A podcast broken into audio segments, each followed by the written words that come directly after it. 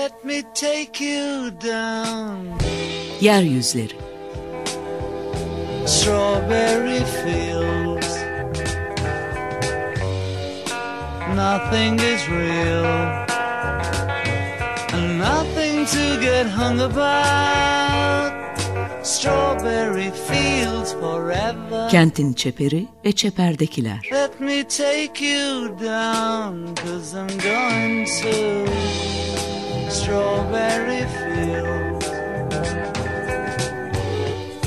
Hazırlayan ve sunanlar Murat Güvenç, Aysim Türkmen ve Deniz Gündoğan İbrişim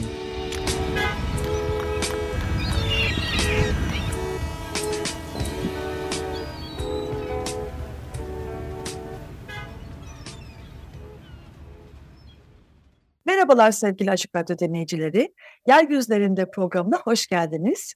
Murat Güvenç ile birlikte bugün İstanbul nasıl bir İstanbul'du e, onu konuşacağız. E, Salt Galata'da 16 Eylül'de Murat Güvenç ve Yağmur Yıldırım'ın bir e, hoş sunumu oldu.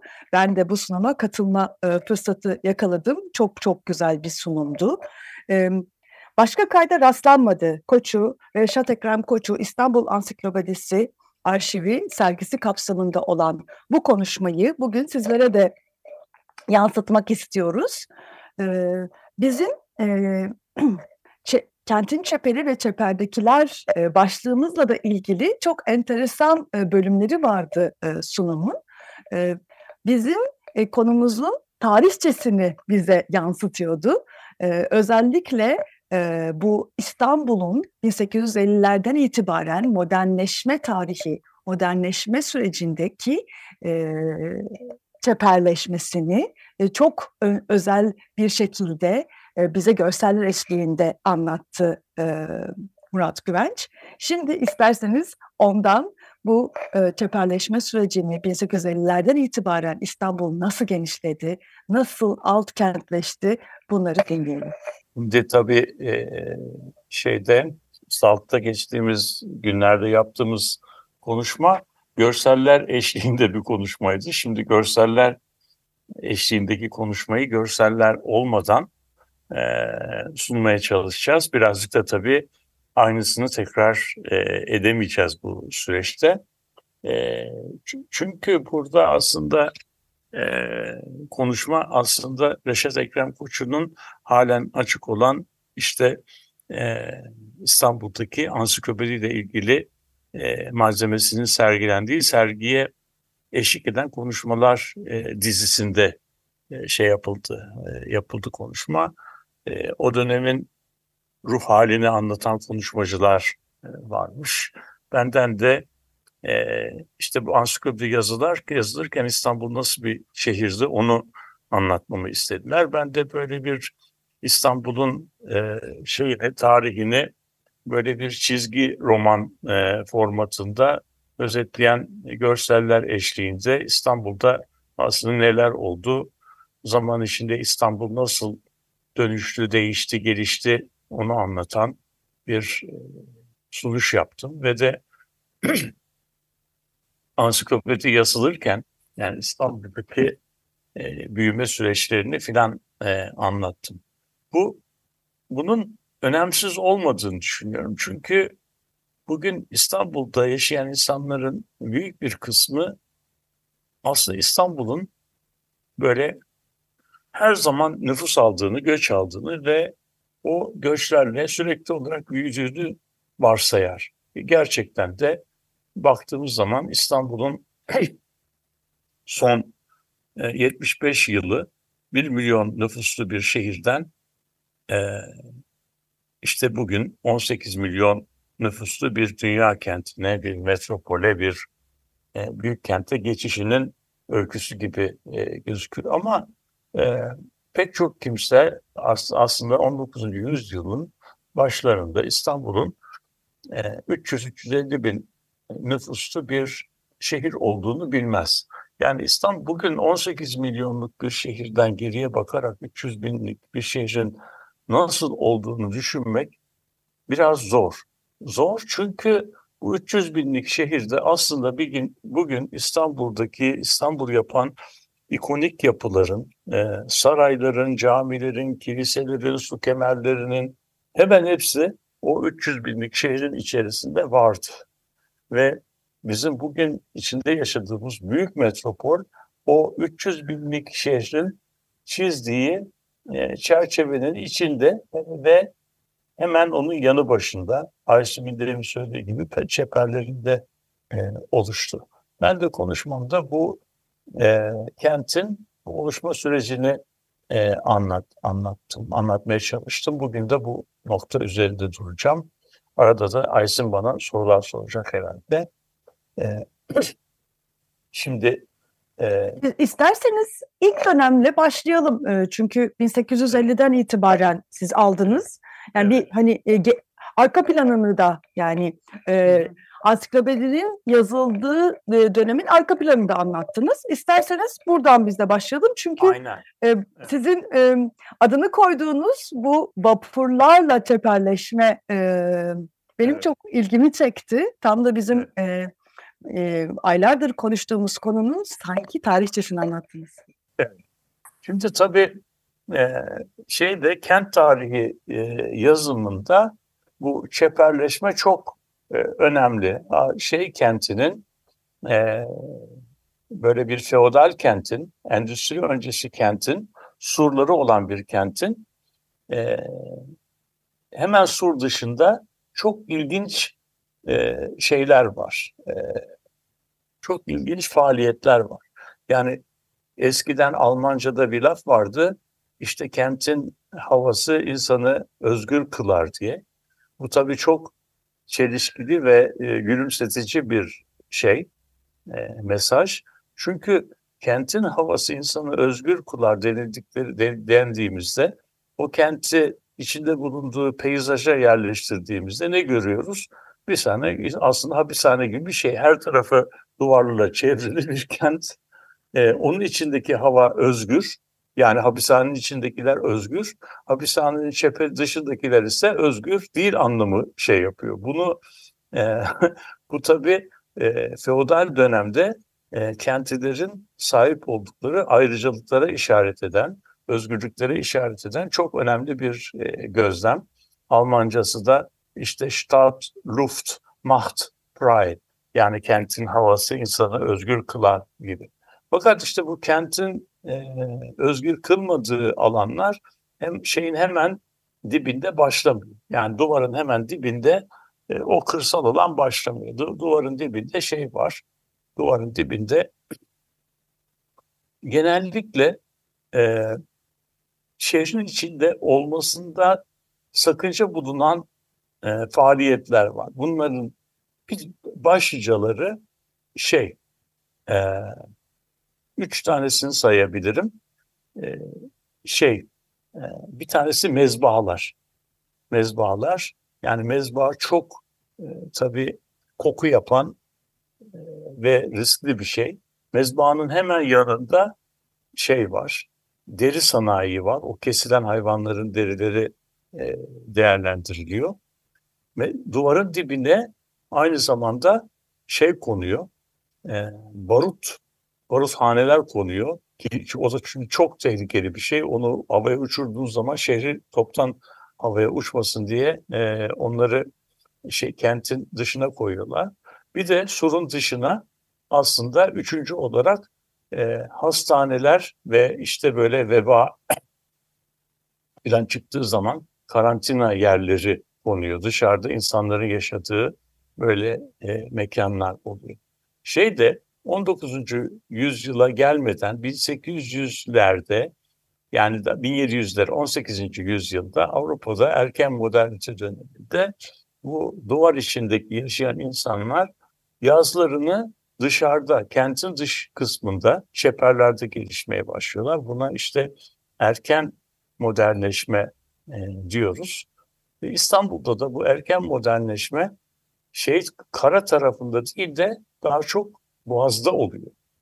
İşte kentin ileri gelenleri, varlıklı kesimi kente o tarihte e, şey e, sebze meyve yetiştiren kö, Boğaz köylerinin yanında yalılar inşa ediyorlar. ve o yalolardan kente e, yazın e, kayıklarla gidip gelmeye başlıyorlar. Fakat e, İstanbul'da tabii kayıkla e, kış zamanı şehirden geri geri geri dönmek pek e, önerilen bir şey değil. Hem çok soğuk hem de çok e, şey kayıklar buna elverişli değil. Yağmurda üşütebilirsin, kayık devrilebilir, fırtına çıkabilir. Günler kısa. Yani İstanbul'dan çıktığın zaman belli bir saatte evine yetişemezsin. Böyle bir e, yapısı var.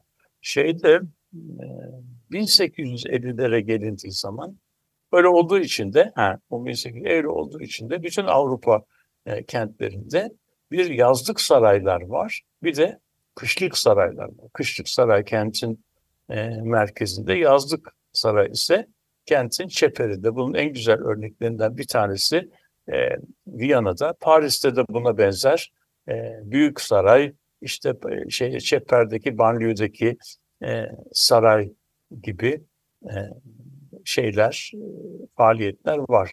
Keza İngiltere'de de işte e, kentin içindeki saray ve kentin dışındaki birçok yazlıkların yazlı zaman geçirdiği saraylar var. Fakat 18. yüzyıldan sonra şeyle beraber e, sanayi devrimiyle beraber şey yapılmaya başlanıyor. İşte böyle artık e, buharlı gemi ve buhar enerjisi şeylere e, taşıma araçlarına e, uygulanıyor ve İstanbul'da da ilk kurulan şirketlerden bir tanesi ki bu şirketi kuranlar yüksek e, yüksek e, rütbeli devlet e, ricali. Bunlar şirketi Hayriye diye bir şirket kuruyorlar. O şeyde kurulan e, işte Osmanlı İmparatorluğu'nda kurulan ilk anonim şirketlerden bir tanesi. Bu şirket bir takım gemiler alacak.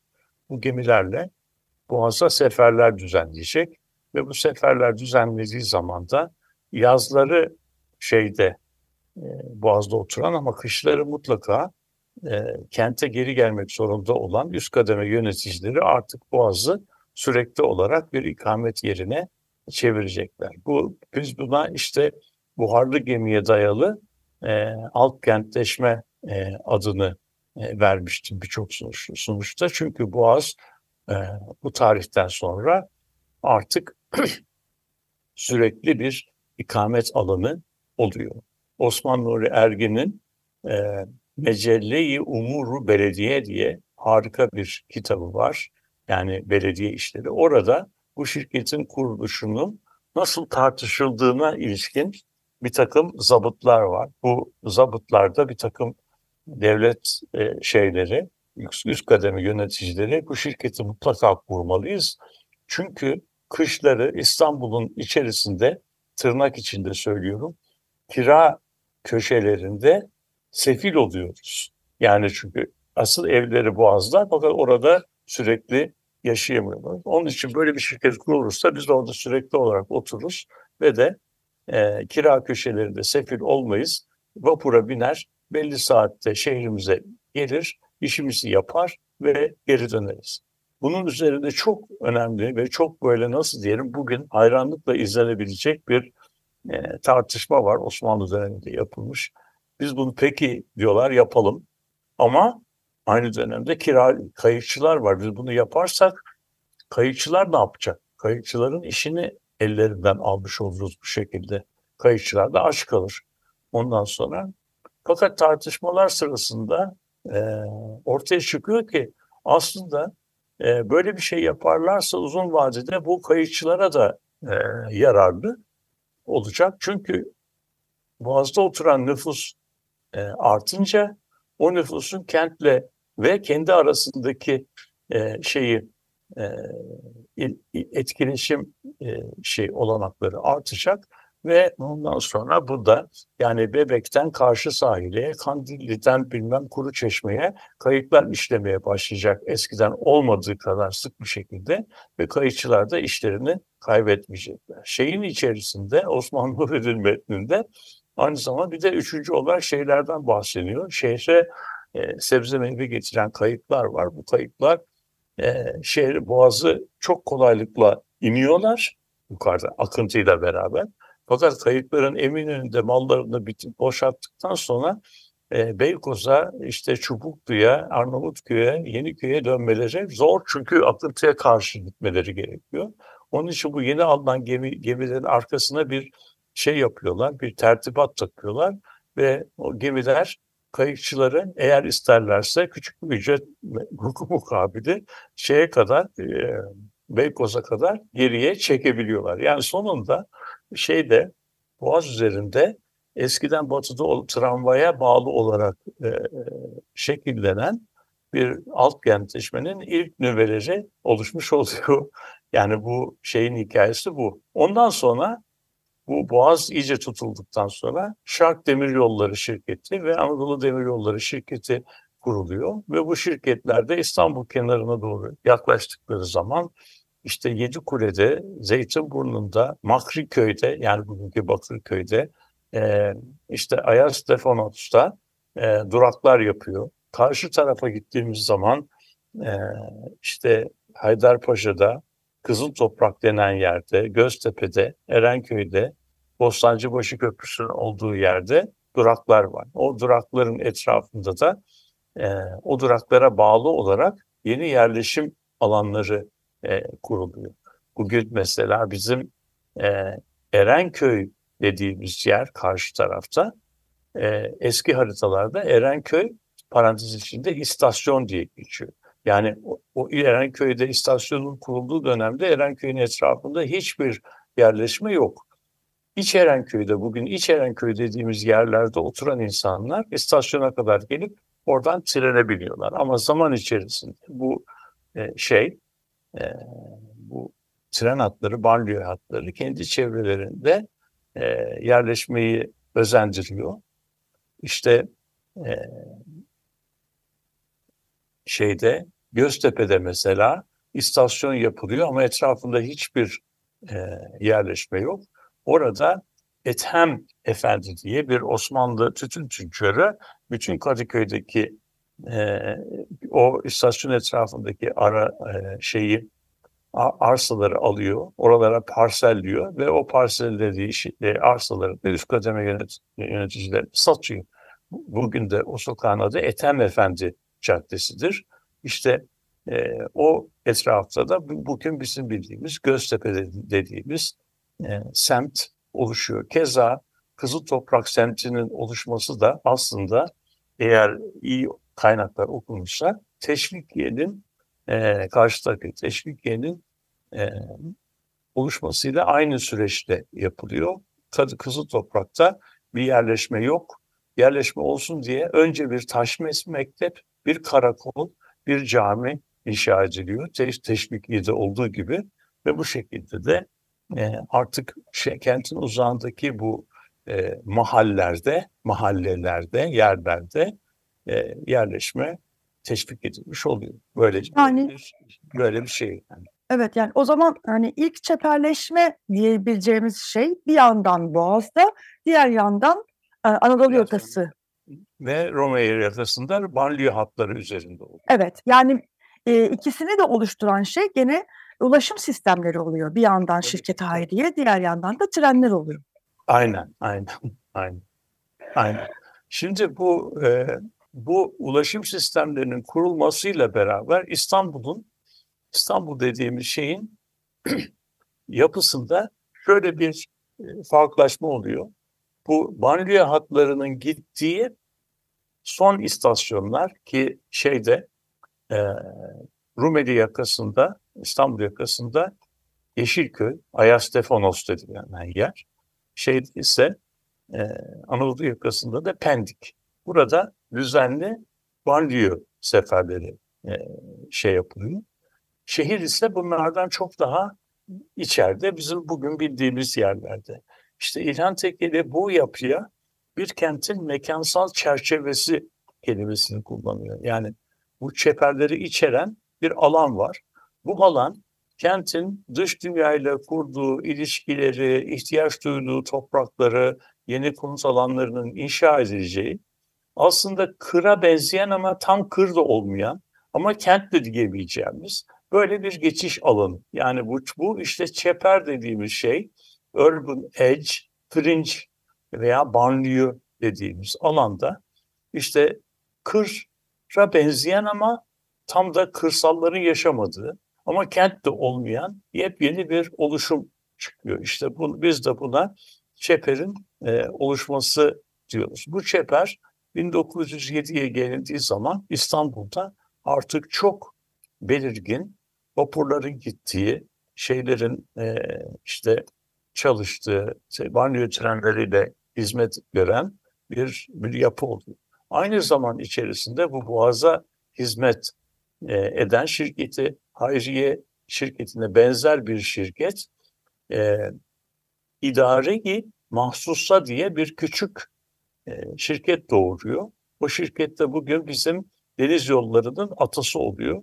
Bu şekilde artık şehrin merkezinden Bakırköy'e, şehrin merkezinden Yeşilköy'e, Kadıköy'e, Moda'ya, Bostancı'ya, Suadiye'ye şey, şeyle vapurla da gelmek mümkün olabiliyor. Yani bu durumda artık bu çeperler hem deniz yolu hem de demir yoluyla birbirine bağlanıyor ve şehirle artık çeper arasında çok e, eskiden hiç olmayan yepyeni yaşam tarzları ortaya çıkıyor. Bu yaşam tarzlarını ayırt eden şeylerden bir tanesi bu tür yerlerdeki istasyonlar ve köyler yeni yerleşmenin nüvelerini oluşturuyor. Bu nüvelerde ise şeyler var. Bir, e, kentin en alt gelir grubunu oluşturan ve kente e, balık, zerzavat, yaş gıda, sebze e, sağlayan insanlar var. Bir de e, buralarda oturan üst kademe yöneticileri var. Yani Çeper'de aslında toplumsal sınıfların hem en alt katmanları hem de en üst katmanları oturuyor. Kentin e, orta sınıfları işte o tarihte hemen hemen şeyde hiç bulunmuyor. Çeper'de bulunmuyor. Böyle bir sosyal coğrafyası da var. Aslında bugüne de benzemiyor mu? E, bugüne de benziyor. Değil mi? Bugüne de benziyor. Bugün işte bunun içerisine daha biraz e, şimdi bir bakımda benziyor. Ama bir taraftan da e, şimdi zaman içerisinde e, orta sınıflar e, şey yapan nasıl diyelim e, konut almakta kentin merkezindeki yüksek kiraları ödeyemeyen e, orta sınıflar ise yeni metroların, yeni tramvayların e, verdiği imkanlarla kentin çeperinde ucuz e, araziler üzerinde e, tam da kent diyemeyeceğimiz bir çeşit konut silolarında yaşamaya başlıyorlar. Yani orada bir şey, yaşam kalitesi çok e, şey yüksek kapalı yerleşmeler var. Onların örnekleri var. Göktürk'te, işte Kemerburgaz'da, e, Çekmeköy civarlarında, Şile civarlarında. Bir de buralarda Ümraniye'de, Ataşehir'de, işte e, şey tarafında, e, eski hava meydanı etrafında e, şeylerin daha mütevazi alt gelir gruplarının yaşadığı toplu konut e, yerleri var. Aradaki fark eskiden bu üst üst alt, e, kontrastı çok daha belirgin iken günümüzde biraz daha içerisinde daha orta gelir grupları falan e, burada var. Bu arada tabii zaman içerisinde şöyle bir farklılaşma da oluyor. Eskiden bu e, günümüzde kentte yaşlılar daha çok merkezde oturuyorlar. Çünkü onların çocuklarını okutmak, okula göndermek, oyun onlara oyun alanı sağlamak gibi bir kaygıları pek yok. E, ama genç e, hane halkları daha çok çeperde yeni bir e, yani çocukların daha kolay oynayacağı, yetişebileceği yerler istiyorlar. Böyle bir yani bugünküyle ilgili böyle bir takım şeyler var. E, farklılıklar da var, benzerlikler de var, farklılıklar da var. Bu yani bu şeyin ansiklopedinin yazılmaya başlanmadan önceki durum böyle bir şey. İkinci şey epizod Cumhuriyet'in kurulması. Cumhuriyet'in kurulması aslında İstanbul açısından hiç de e, nasıl diyelim hayırlı e, sonuçlar doğurmuyor. Çünkü Cumhuriyet'in korunmasıyla beraber İstanbul başkent fonksiyonunu kaybediyor. e, işte şey hanedan yurt dışına gitmek zorunda kalıyor. Başkentlik fonksiyonu kaybedildiği zaman İstanbul'daki üst kademe bürokratlarının büyük bir kısmı Ankara'ya göç etmek zorunda kalıyorlar.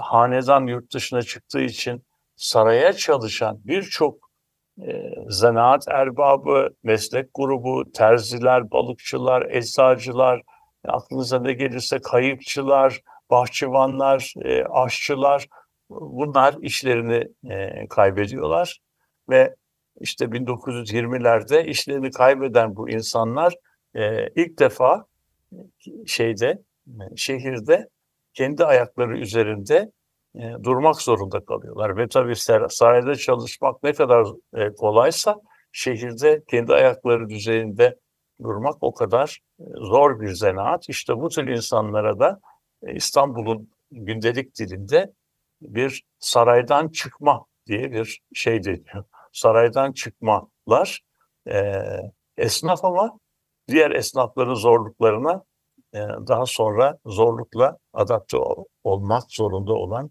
insanlar. Fakat işte bu e, başkentlik fonksiyonunun getirilmesiyle beraber İstanbul'un başlangıçta 330 bin olan 1900'lerin sonunda başında 1907 yılında 1.2 milyona olan, erişmiş olan nüfusu büyük bir hızla azalarak 700 bine düşüyor. İşte 1927'lerde İstanbul aslında nüfusunun yarısını kaybetmiş ve Orhan Pamuk'un ifadesiyle çok yönlü bir şehir. Çünkü bu şehirde artık iş yok.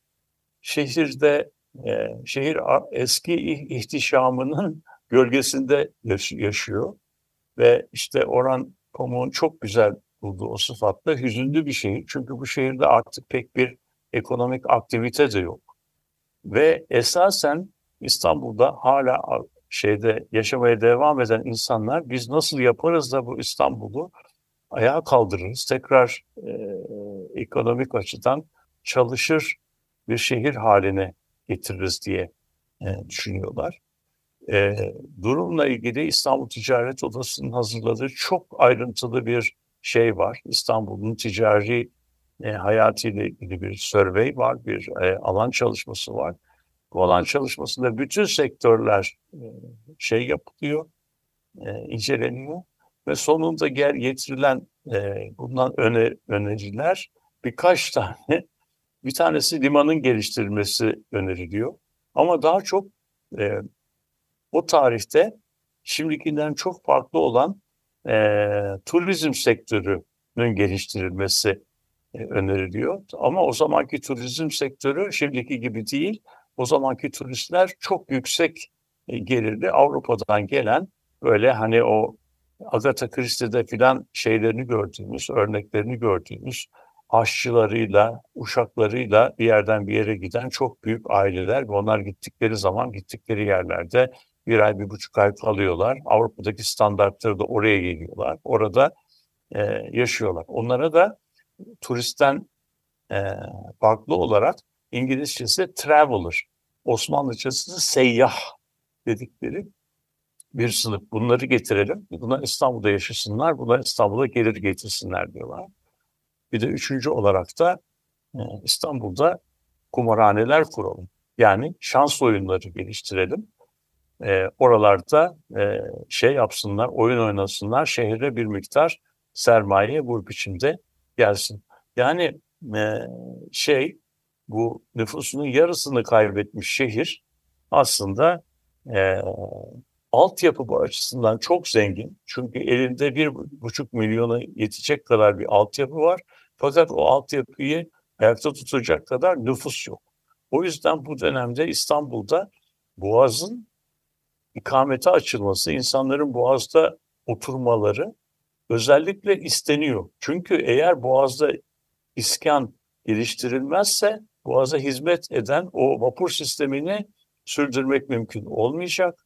İşte o yüzden bu şeyde 1930'lu yıllarda İstanbul literatüründe e, İstanbul'la ilgili dergilerde işte şirketi Hayriye'nin ilanlarına rastlamak mümkün. Gelin işte Boğaz'da evlerde yaşayın. Biz sizin inşaat malzemenizi e, bedava taşırız. Boğaz'da arsalar çok ucuz. Ayrıca Boğaz'da isterseniz e, ucuz evler de bulabilirsiniz diyerek şeyi şehir, şehrin çeperinde yaşama e, teşvik ediliyor. Kentin içerisinde şey yapamayan nasıl diyelim ticari hayatta başarısızlığa uğramış veya emekli olmuş insanlar da tıpkı bugün hani Bodrum'a veya Datça'ya yerleşinden yerleşen insanlar gibi o tarihte e, Ankara'da gözden düşmüş mebuslar veya emekliye ayrılmış mebuslar İstanbul'un gelip çeperlerine e, yerleşiyorlar ve hayatlarını orada sürdürmeye başlıyorlar ve 1930'lu yıllarda İstanbul'un çeperlerinde bugün günümüzden çok farklı bir toplumsal hayat şekilleniyor. İşte bu hayat e, şeyin Reşat Ekrem Koçu'nun ansiklopedisinde madde madde e, şey yapılan, anlatılan yerel tasvirlere dönüşüyor. O yerel tasvirlerde de Reşat Ekrem Koçu hem o bölgenin eski halini hem de bugünkü halini e, bize anlatıyor. Ama her bir maddelerin büyük bir çoğun, çoğunda da bu şeyin nüfus kaybının ekonomik önem e, ekonomik e, gelir düzeyinin e, azalmasının getirdiği e, fakirleşmenin e, izlerini bulmak mümkün. Yani şey Reşat Ekrem Koçu e, geçmişi biraz e, şeyle anarken e, nasıl diyeyim nostaljiyle vurgularken ansiklopedinin yazıldığı tarihteki süreçleri de oldukça hüzünlü bir biçimde anlatıyor. Evet, İstanbul'un 1850'lerden itibaren modernleşme sürecinde e, çeperleşmenin de nasıl olduğunu e, anlatıyor Murat Güvenç. E, bu e, bugünkü programımız aslında e, 16 Eylül'de Salt Galata'da gerçekleştirdiği bir e, sunumdan e, bize aktarılıyor. Reşat Ekrem Koçu'nun e, İstanbul Ansiklopedisi e, arşivi sergisi kapsamında başka kayda rastlanmadı e, konuşmalarının parçası olarak 16 hmm, Eylül'de gerçekleştirilmişti. Şimdi çok kısa bir müzik arası veriyoruz. Easy to be hard. Hair müzikalinden dinliyoruz. Evet, Hair müzikalinden dinledik. Easy to be hard. Murat Kıvanç'le Yeryüzlerinde programına devam ediyoruz Salt Galata'da gerçekleştirmiş olduğu sunumu bizlere anlatırken bir yandan da 1850'lerden itibaren İstanbul'un nasıl çeperleştiğini, nasıl genişlediğini, hangi dinamiklerle genişlediğini, nerelere doğru genişlediğini bize e, muazzam bir e, tarihi, bir coğrafi e, vizyon içinde anlattı. E, 1850'lerden 1950'lere doğru gelmeye başlamıştık. 1950'lerde küçülmüş olan İstanbul şehrinde büyük e, gelişmeler oluyor değil mi? Çok büyük gelişmeler oluyor. Bunu bunu da e, bu işi de iki e, iki alt dönemde incelemek mümkün. Bir tanesi 1946'dan 1958'e kadarki dönem. İkinci dönemde 58'den sonra başlayan ve büyük ölçüde 80'lere 85'lere karşı kadar e, süren dönem. Bu dönemleri şöyle e, anlatmak mümkün. 1940'lı yıllar özellikle ilk yarısı bütün dünyada e, harp yılları. Türkiye fiilen harbe girmemiş olsa bile harbin bütün iktisadi ve sosyal sorunlarını yaşıyor.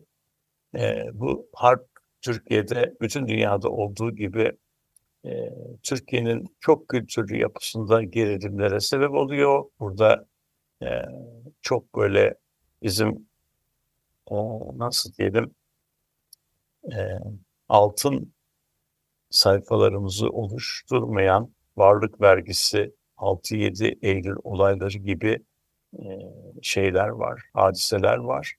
Ve bu dönemde e, bu dönemde Türkiye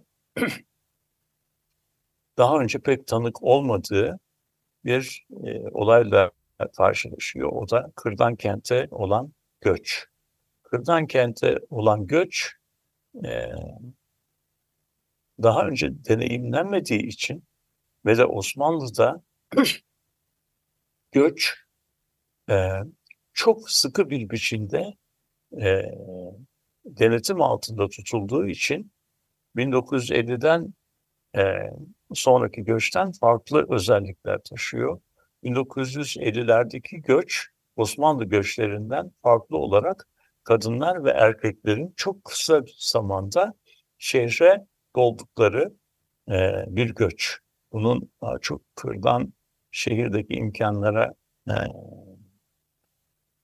e, imkanların çektiği e, nüfus olarak anlatılıyor. Osmanlı dönemindeki göçten farkı şu, Osmanlı döneminde göçler daha çok erkek nüfusu e, kapsıyordu ve de bu erkek nüfusun aslında mahallelere gelip yerleşmesine paraları olsa bile izin verilmiyordu. O yüzden şehre çalışmaya gelen insanlar kentte bekar odalarda veya barakalarda kalıyorlardı. Barakalarda işte işte şehrin çeperindeki e, çeperindeki e, tarla, bahçelerde, bostanlarda çalışanlar barakalarda kalıyorlardı.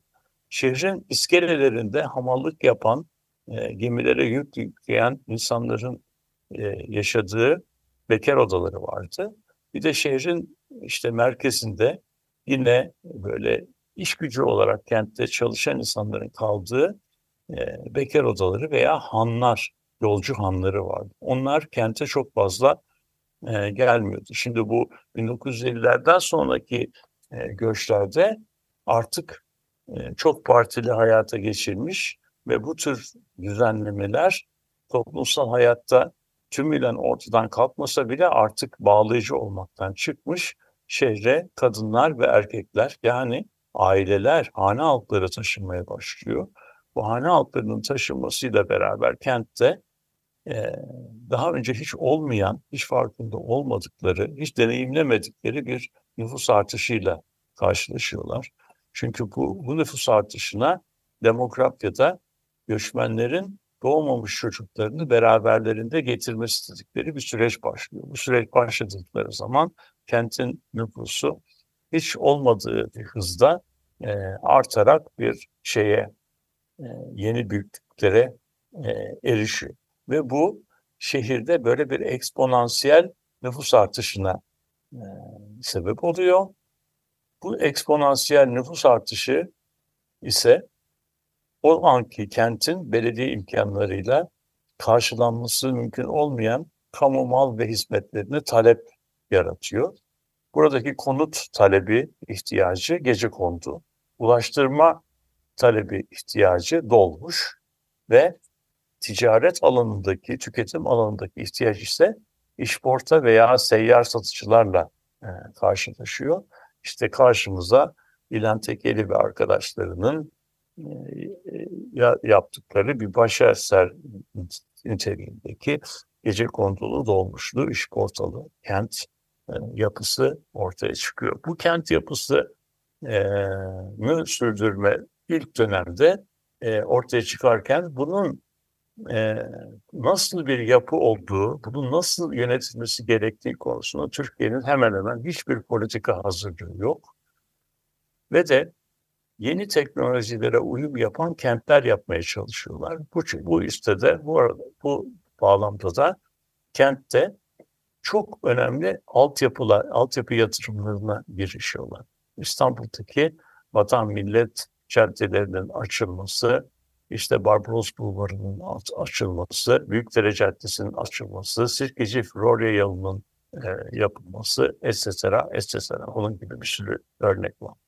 Fakat bu büyük masraflı e, yatırımları karşılayacak bir kamu kaynağı yok ve Türkiye 1958'de çok büyük bir iktisadi krize giriyor. Bu kriz sonucunda çözümleri olarak da buldukları şey işte bir büyük 58 devalüasyonu. Bu devalüasyon sırasında doların Türk parası karşılığı 2 lira 80 kuruştan 9 lira 13 kuruşa yükseltiliyor. Türkiye'de daha önce hiç yaşanmamış bir e, şeydir. Ve de bu, bu büyük iktisadi e, müdahale sonunda İstanbul'un tarihinde çok önemli bir karar vermek zorunda kalınıyor. Eskiden olduğu gibi e, kentleşmeyi destekleyecek altyapı yatırımları yapmak yerine yapmama kararı alınıyor. Yapmama kararı ise şehre artık yeni yol yapılmayacak, yeni otobüs alınmayacak, altyapı sistemlerine yatırım yapılmayacak ve böyle olduğu zaman da şehir kendi imkanlarıyla daha önceki kurulu altyapı imkanlarının sonuna e, kapasiteleri sonuna kadar kullanarak yeni baştan kendine bir gelişme çizgisi e, bulacak. Bu durumda bu durumun kentin yapısına olan e, etkisi çok bariz oluyor. Kente gelmeye devam eden göçmenler altyapının yapılmadığı, otobüs sisteminin kurulmadığı, kamu hizmetlerinin sağlanmadığı bir kentte barınma ihtiyaçlarını gece kondu yaparak e, sağlıyorlar. Gece kondunun gece konduları da bu tür ucuz iş gücüne ihtiyacı olan sanayi tesislerinin bol bulunduğu yerlerde yapıyorlar. Bunların tabii başlıcası e, Zeytinburnu'nda böyle bir şey başlıyor. Kağıthane'de böyle bir şey başlıyor. Topkapı civarında gece kondular yapılıyor. Ee, Bakırköy tarafında gece kondular yapılıyor.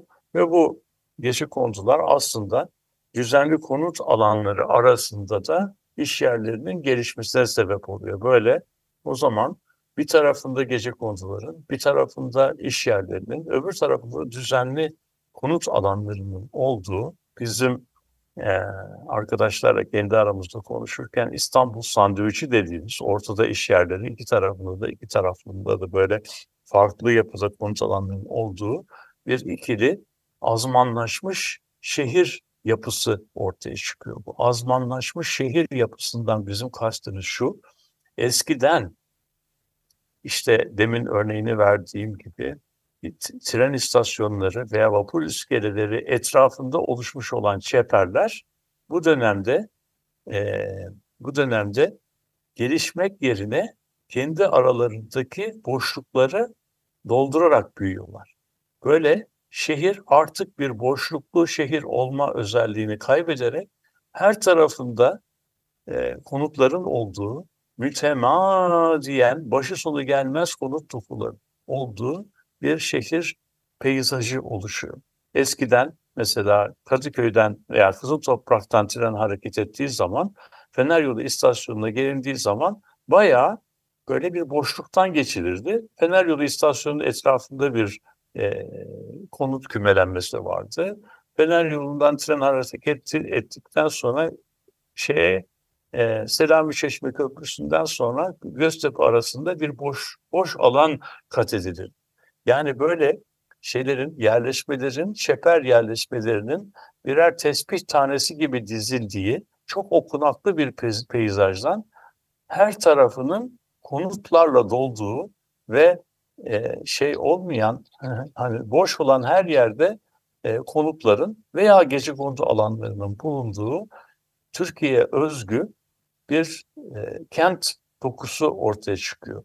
Bu dokuda tabii kent nüfusu artarken bu büyük kentin ima ettiği yapısal dönüşümler yaşanmıyor. Biz buna azmanlaşmış şehir diyoruz.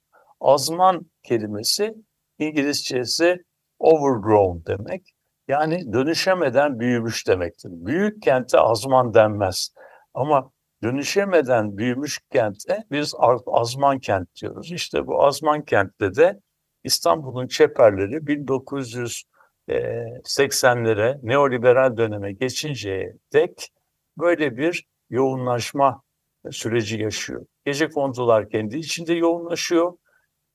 Eskiden 1930'lu 40'lı yıllarda e, İstanbul'un şekillenmiş alt gelir gruplarının, orta gelir gruplarının e, şekillendirdiği çeperlerdeki e, müstakil konutlar e, yıkılarak her birisi işte yapsat düzeni içerisinde e, apartman dokularına dönüşüyor. Böyle olduğu zaman da bizim şehrimiz artık e, İpsala'dan öteye geçtiğimizde çok örneğine rastlamadığımız nevi şahsına e, münhasır ve de Pendik'le Halkalı arasında e, boş olan her yerin şeylerle dolduğu, konutlarla dolduğu ve müteahhit evleriyle dolduğu bir yapı haline geliyor.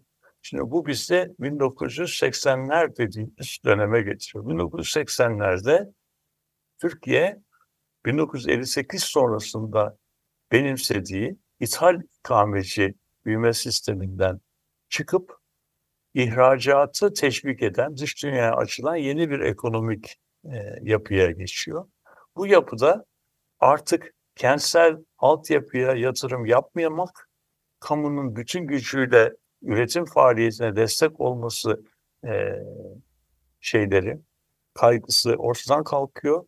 Kamu elini sanayi alanından, ticaret alanından, tic- taşımacılık alanından çekerken kaynaklarını büyük ölçüde e, altyapı yatırımlarına harcamaya başlıyor. Bu altyapı yatırımları içerisinde bu özel döneminden bahsediyoruz. İstanbul'a ikinci köprü yapılıyor, yeni otoyol sistemleri yapılıyor. Geçmişte hiç olmadığı kadar e, kolay iletişim olanakları sağlanıyor ve kentin altyapı kalitesi e, yükselirken kent 1950-80 döneminde hiç yaşayamadığı bir halk kentleşme dönemini yeniden yaşamaya başlıyor. Bu dönemde de artık İstanbul'un bugün e, aşina olduğumuz yeni çeperleri oluşmaya başlıyor. İşte benim hikayem buna benzer bir e, hikayeydi. Ben böyle bir çeşit e, fragmanlarını size bu konuşmada derlemeye çalıştım. Evet, e, biz e, yeryüzlerinde e, bir dönemdir e, aslında neoliberal kentleşmenin parçası olarak e, alt kentleşmeye bakıyoruz. O yüzden bugün e, sizin anlattığınız e, bütün bu 150 yıllık süreç e, hani bütün e, bir dönemdir yaptığımız programın arka planını teşkil etti. 1850'lerden itibaren yani bütün modernleşme sürecinde kent nasıl büyüdü, nasıl çeperleşti, nereler çeperdi ve sonra kentin içine katıldı. Buraları görmek bizim için hakikaten müthiş bir tarihsel perspektif içine yerleştirmemize sebep oldu. Bütün bu dönem yaptığımız programları. Özellikle biz 1980'den itibaren olan bu neoliberal kent e, suburbanization, neoliberal alt kentleşmeyi e, gece konduların üzerine olmuş olan e, bir süreçte anlatmıştık. Gece kondulaşma sürecinde neler olmuştu? Bunları e, şimdi böyle bir 1950'lerden itibaren buraya bakmak e, bir şekilde aslında e, bu e, kopuk kopuk değil bir bütünleşme içinde, bir bütünlük içinde bütün kentin çeperleşme tarihini anlamamıza müthiş bir şekilde yardımcı oldu. Burada belki atlamamamız gereken bir şey de 1980'lerden itibaren olan yazlıklaşma süreci.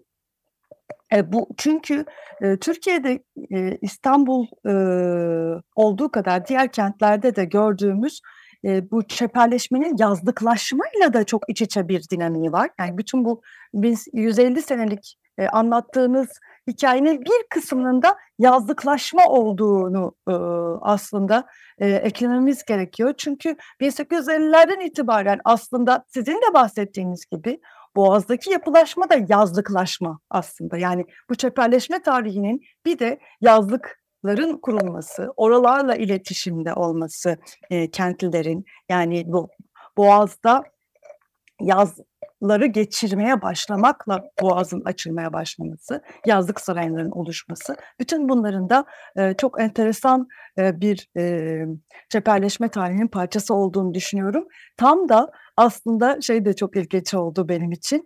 E, programın en başında siz e, bütün bu çeperleşme hikayesini anlatırken e, feodal kentlerde e, kralların artık yazlık saraylara gitmeye başlamasıyla başlatmıştınız. İstanbul'da da aslında böyle bir İstanbul'da olduk bütün Türkiye kentlerinde böyle bir yazlıklaşmayla da bu kentten açılmanın, dışa doğru açılmanın çok büyük e, ilişkisi olduğunu düşünüyorum.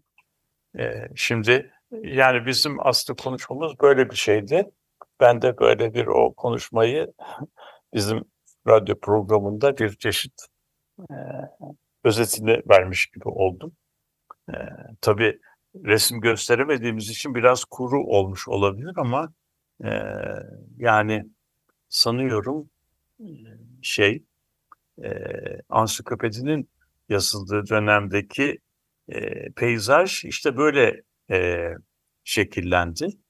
E, şey e, Reşat Ekrem Koçu yani 19. yüzyılda çok hızlı büyümüş. Islamadığı bir biçimde küçülmüş.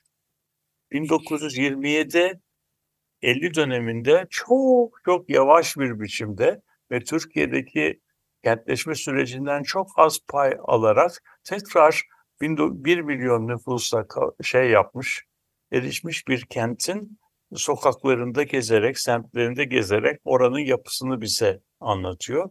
Fakat anlattığı kent aslında birinci Boğaz Köprüsü'nün e, şeyiyle, inşaıyla beraber e, artık e, geride kalıyor. Yani Reşat Ekrem Koçu'nun e, ansiklopedisi bize e, İstanbul'un e, tarihinde yaşadığı en büyük dönüşümlerden birinin e, bir anlatısını sunuyor ve bu geçiş dönemini e, anlatıyor. O bakımdan çok kıymetli. Yani her ansiklopedi çok kıymetli ama Reşat Ekrem e, Koçu'nun e, ansiklopedisi bu büyük dönüşümü anlatıyor olması nedeniyle biraz daha e, ayrıcalıklı bir yere var, yeri var. Bugünkü İstanbul artık Reşat Ekrem Koçu'nun şeyi değil, e, kenti değil ama o kentin anlatıları bize bugün yaşadığımız kent peyzajlarını yeniden okuma, yorumlama, e, şey yapma, katmanlara ayır, ayırma ve üzerinde düşünme, hayal kurma imkanları veriyor. Benim şeyim bu. Onun için e, bu Hair müzikalinden Easy to be Hard e, şarkısını seçmiştik şeyde Yağmur Yıldırım'la beraber. E, bugün e, geriye bakmanın, geriye doğru bakmanın verdiği avantajlar Reşat Ekrem Koçu'yu e, eleştirmek, eksiklerini bulmak çok kolay.